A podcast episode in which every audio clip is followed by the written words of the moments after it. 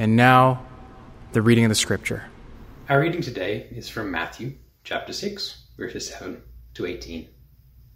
And when you pray, do not heap up empty praises as the Gentiles do, for they think that they will be heard for their many words. Do not be like them, for your Father knows what you need before you ask Him. Pray then like this Our Father in heaven, hallowed be your name.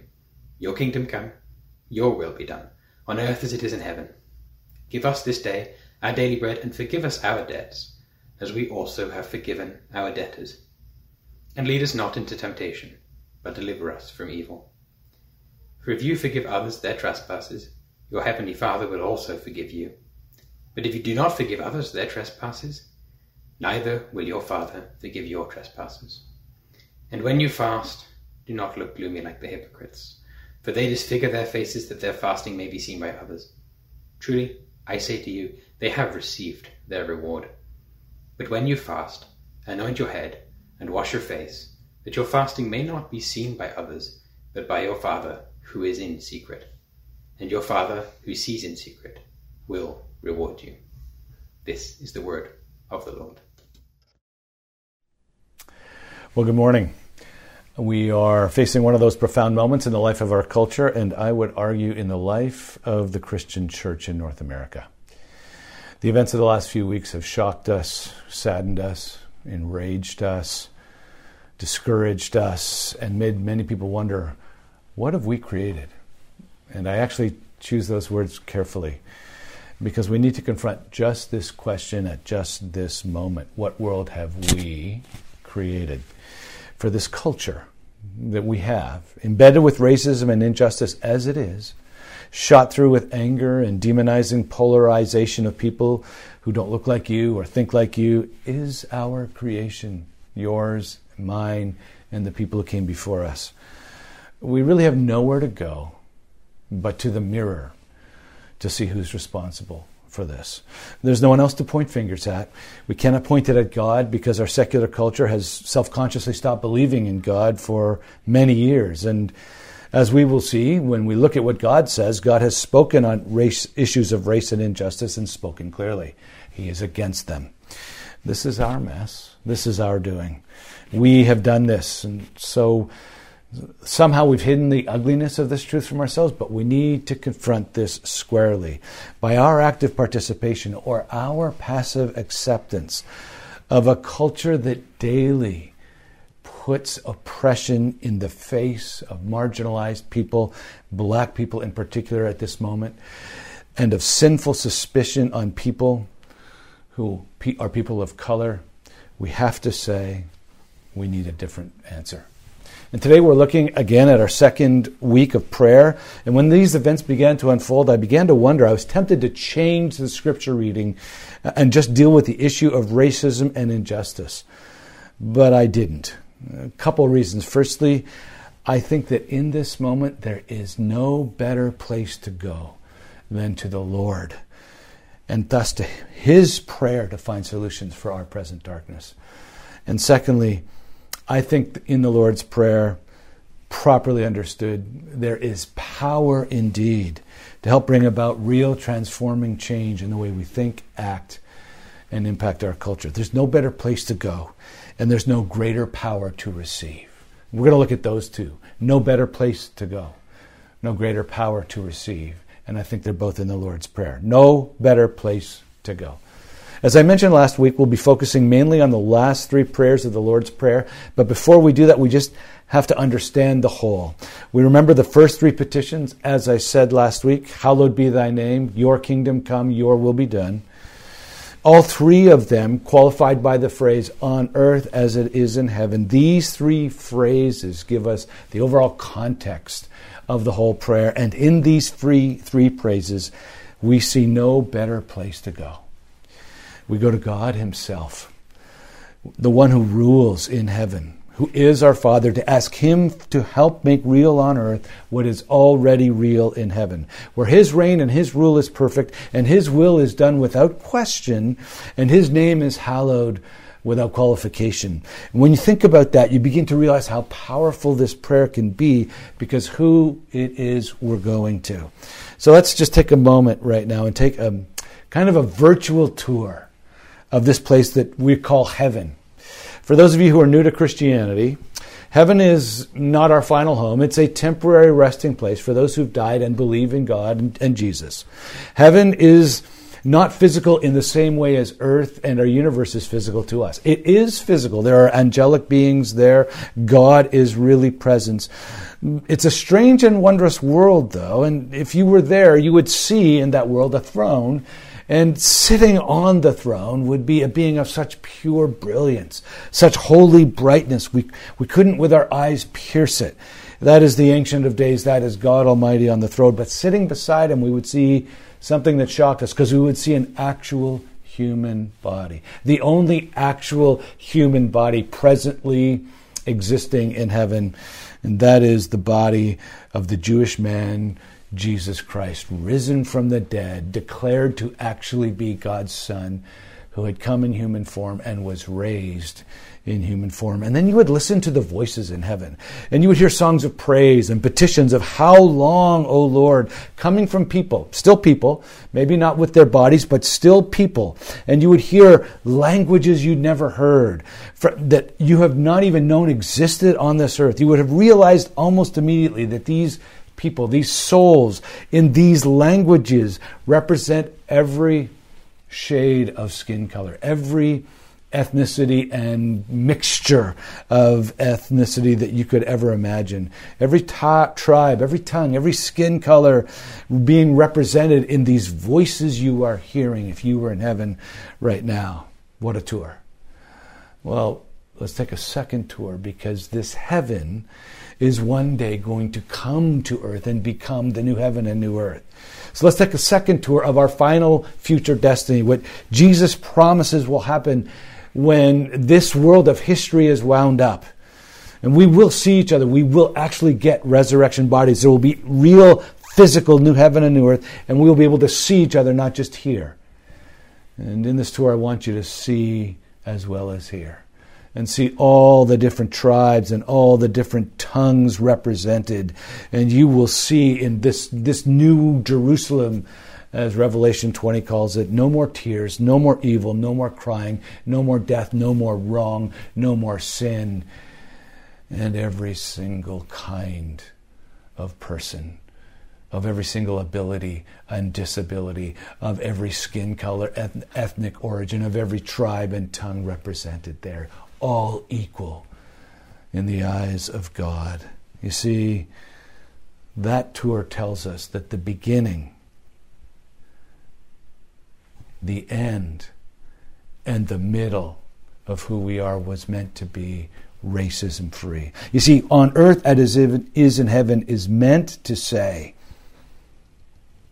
that which was when we were created. Adam and Eve, probably people of color, uh, in, in, the Babylonian headwaters. That's where uh, humanity, it says, began. Uh, anthropologists have another um, guess. They, they guess Africa. Either way, people of color go back to the moment of creation when all of humanity was given instructions in the garden, and you will hear these words Let us make humanity in our image, after our likeness. Let them have dominion over the fish of the sea, the birds of the heavens, and over the livestock, and over all the earth. And then it says, So God created humans in his own image. In the image of God, he created him. Male and female, he created them. God made us in his image. Think about that for a moment. We look at the diversity of humans uh, in the way we're shaped, in the gifts we're given, and the different abilities and, and languages and diversity of taste that we have, you see that diversity is an essential part of our humanity as well as an essential unity. And that, that fits the nature of God who made us in His image. He is one God, but He is three distinct persons diversity and unity and essential equality of majesty and glory. So it is with God, so it is and meant to be for us. Take the tour of how He created us. Understand what heaven is like now and what the future will be, and you see that God is relentlessly a God who is longing for justice and equality, made us to be that way, will make us to be that way, and by the way, sent his Son to help get us there. Therefore, we are praying to an all powerful God, fully committed to implement pure justice, colorblind harmony for the humans, all humans who will come to him now, I just want to take a moment and con- contrast that with our culture's response to where we can go to end our present division and racism. If we don't have this kind of God, what, what do we have to fall back on? Our own learning, our own development, our own technological innovation. What tools of humanity have you seen develop that have actually undone racism? I submit to you we don't have any tools that we've seen. Left to our own devices, look at the history of humanity, not, not just Caucasian history, look at the history of all races for all times. And racism is embedded within the history of all humanity since the dawn of our race. Have the new technologies helped? Now, recent studies are showing that, that new technologies, particularly social media, all they're doing is crystallizing and accentuating the polarization that already exists. They're not breaking it down, they're hardening these issues. So, for those of us out there longing to an end to racism, whom or what are you going to? And hoping in that we'll have the power to actually begin to really break its power. We got to look in the mirror squarely and say, there's nothing in me, there's nothing in us that history has shown to be sufficiently powerful to remove it from my culture or any other culture. Only God has that kind of power, and only God seems to have that relentless desire to stamp out injustice and racism. The only hope for a real, lasting, transforming end to the sin of racism is God. There's no better place to go. And the Lord's Prayer shows us where to go. Now, secondly, there's no greater power. I said last week we would focus this week on the last three petitions, so let's do that now. And let's take this issue of racism and show how real power is offered and exemplified and even embedded and assumed inside these prayers. Power that the gospel gives to us. So, hear these three prayers. We're going to break them down fairly quickly. Firstly, give us this day our daily bread. What a wonderful, simple prayer. This prayer from Jesus says many things. It says you can pray for your everyday physical needs. Bread to the original hearers was kind of an umbrella term, a symbolic term that meant your daily physical needs. It was, it was a metaphor and had very deep universal meaning. It's an invitation for us to go to God with everything that we need, even our concrete physical needs. But actually, embedded in this prayer is a great deal more because, because in the original grammar, this prayer says, God, give to me my daily need for tomorrow, what I need to get through tomorrow. Give me the physical necessities to live out tomorrow well, to, to hallow your name well, to help bring in your kingdom a little bit more, to help have your will be done on earth a little bit more. Give me what I need for that. You hear that? In, in, in that prayer is embedded a freedom from the idol of greed this prayer can only be prayed by a people who've been transformed so that they are free of that primal human nature to worship money and the things that money can give you. To be so satisfied in God and what He has given us that we no longer crave financial power, ability, and security. You see, like the Israelites going out every morning to get their, their manna from heaven, which they had to do every day in the 40 year wanderings through the desert and the wilderness. And this prayer is meant to bring that moment to mind. This prayer is of someone wandering in a world that's not their home, that they haven't made their home. And so they don't need to extract power and financial security from that home. And they're free from the idol of greed this prayer can be prayed only by those who have had the power of greed broken in their lives. They don't need wealth and material security to make them feel whole. That's where this prayer intersects with the idea of justice and racism. because there are there one of and there are many one of the roots of racism is greed.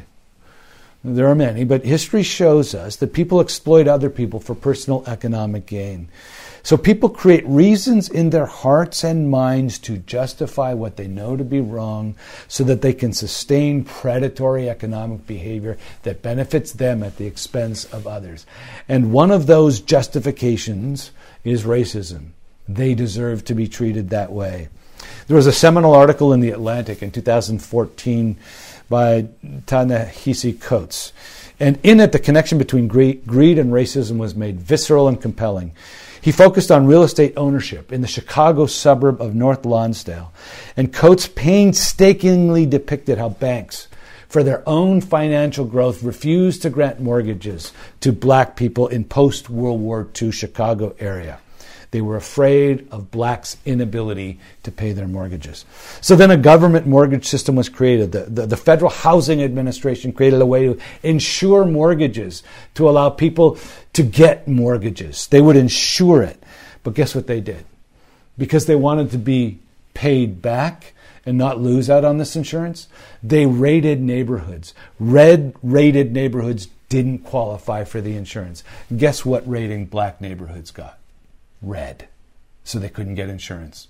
So they couldn't get mortgages. The government, conspiring with the banks, had created an architecture where blacks couldn't get mortgages. So what happened? a contract system, a, a, hybrid mortgage system was allowed, and white wealthy financiers rushed into that gray zone and started creating predatory mortgages that they gave to black people with, with covenants that, that the black community could not fulfill. And so they would just give them a mortgage, let them move in. Two years later, force a foreclosure because they couldn't abide by the covenants, rinse and repeat. Bring someone else in, get, give them the money, get big deposits, take the deposits, get rid of them. You see, greed from the banks, fear of losing money from government agencies, predatory practices by white financiers. They all convol- uh, coalesced together in Chicago after World War II to create a cycle of poverty for black families. Greed did not create the racism, but greed gave it strength, built roots for a system of injustice. Greed. Greed is cut to the core by this prayer.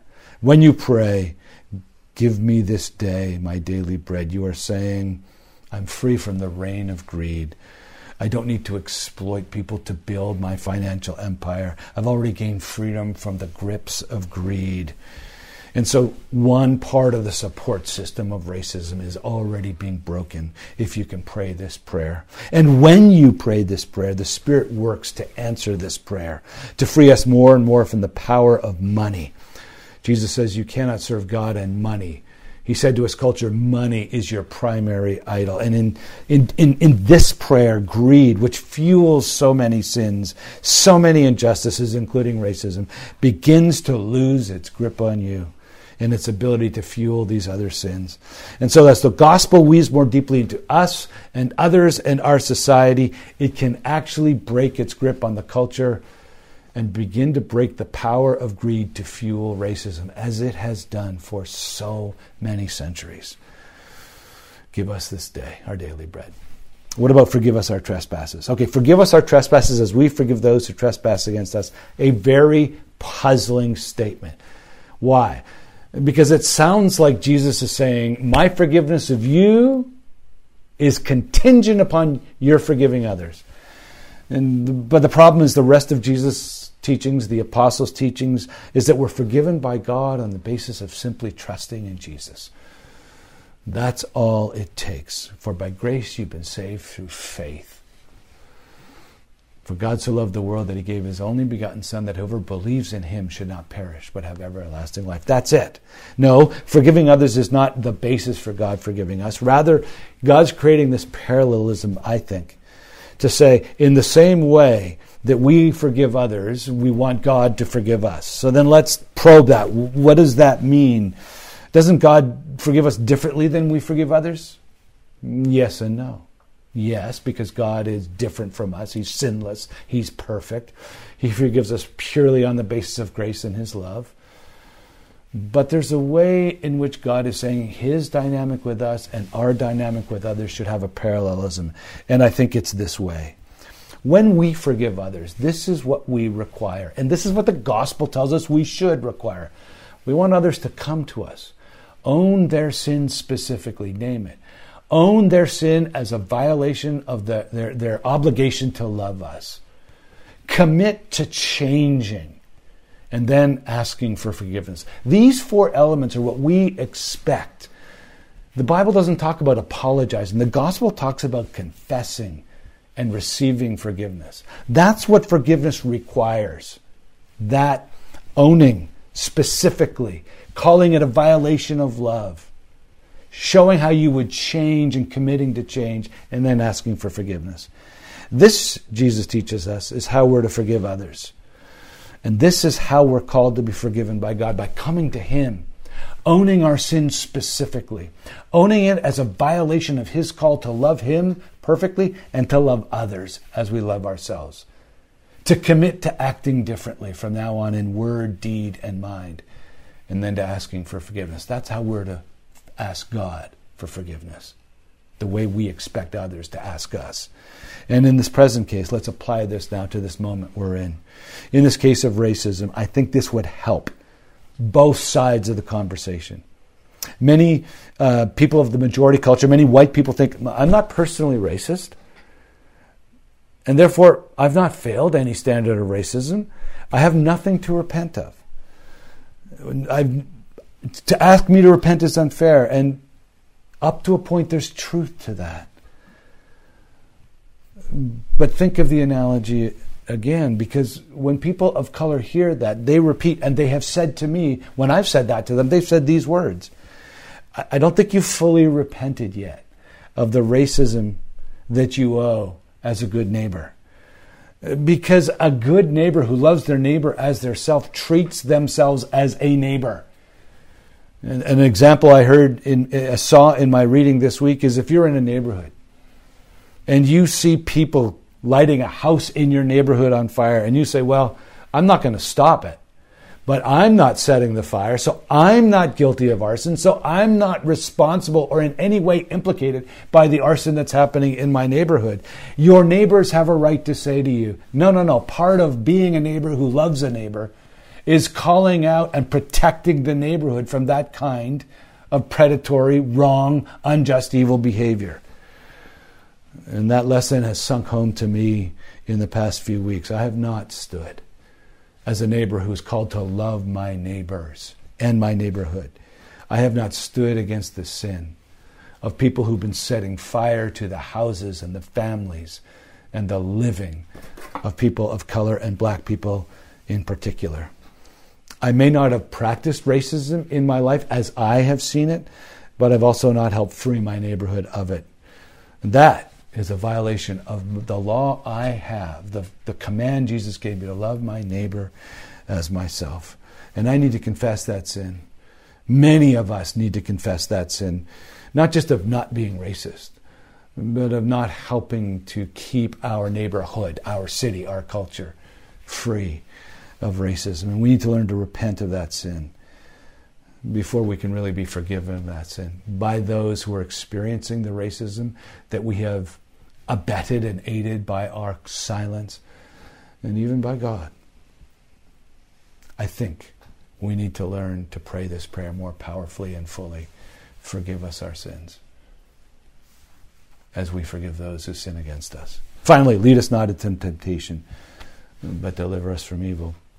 This one, again, is hard to understand because the Bible says clearly, James chapter 1, verse 13, let no one say when he's tempted, I'm being tempted by God, for God cannot be tempted by evil, and he himself tempts no one. So we need to understand what's probably going on here. The Bible does not contradict himself. R.T. France, perhaps the most respected English speaking scholar on the book of Matthew, translates the word evil differently. He sees the, the, the, the, program the, the pronoun the, the evil, or the evil one in the original Greek grammar to refer to the devil. And R.T. France, and I agree with him and others, thinks this makes sense of the whole phrase. Uh, deliver us not from the temptations you bring, but the temptations the evil one brings. The one who tempted Adam into sin in the garden. The one who tempts everyone and who is extraordinarily effective at deceiving people and tempting people to sin, including by tempting them to racism. We see Three perspectives in life, just quickly, these three perspectives before I get back to this. We see three beautiful perspectives on life that God gives us to pray for. Pray for your daily physical needs, your daily bread. Pray for your, your relational needs, how to confess and give and grant forgiveness relationally, both to God and to others. And spiritually, protect us from the temptations that come from the evil one. This is a prayer of spiritual protection. It's not to imply that God will tempt us, but that the devil will regularly tempt us and to recognize the weakness of our own hearts, how prone we can be to those kinds of temptation. And here is where I think the, the deepest root of racism intersects with this prayer in this way.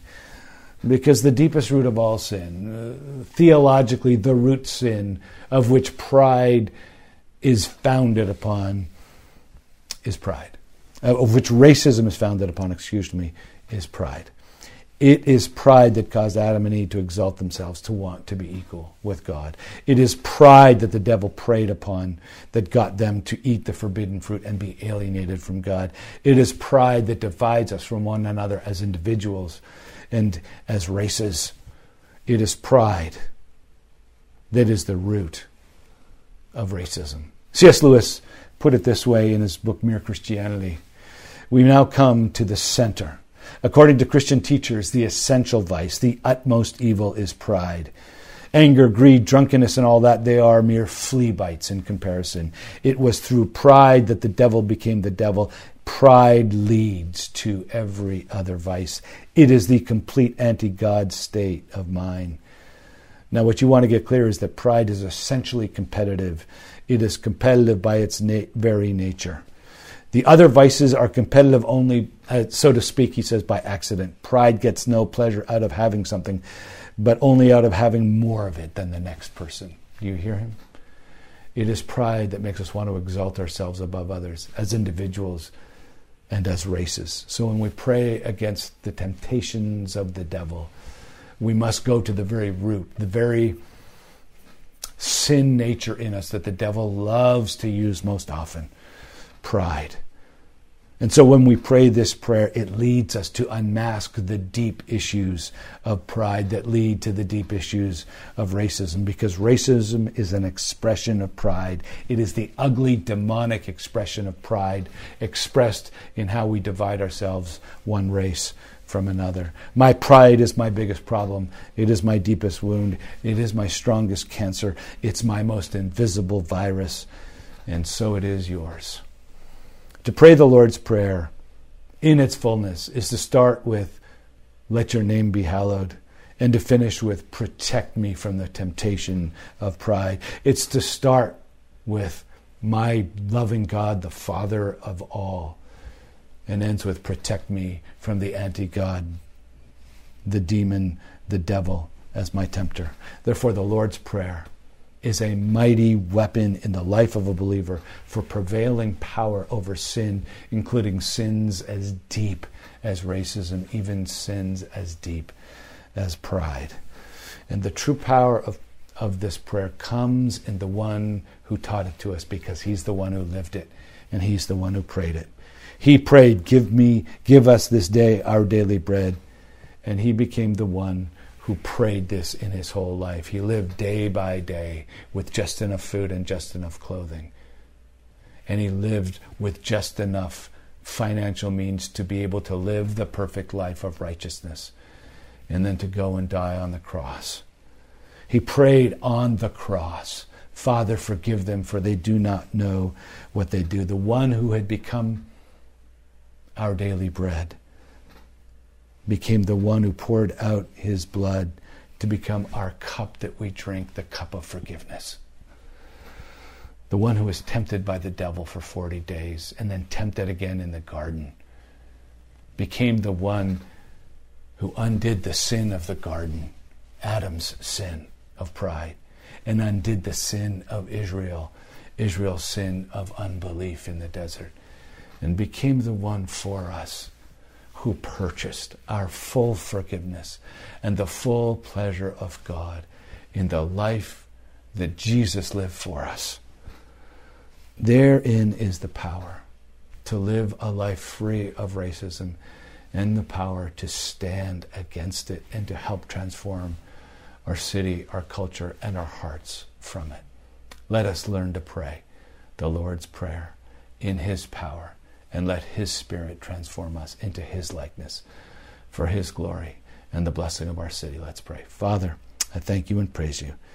Come now by your Spirit and let this prayer come to life in us, that it may help us to root out sins as deep as pride, sins as demonic as racism. We pray in Christ's name. Amen.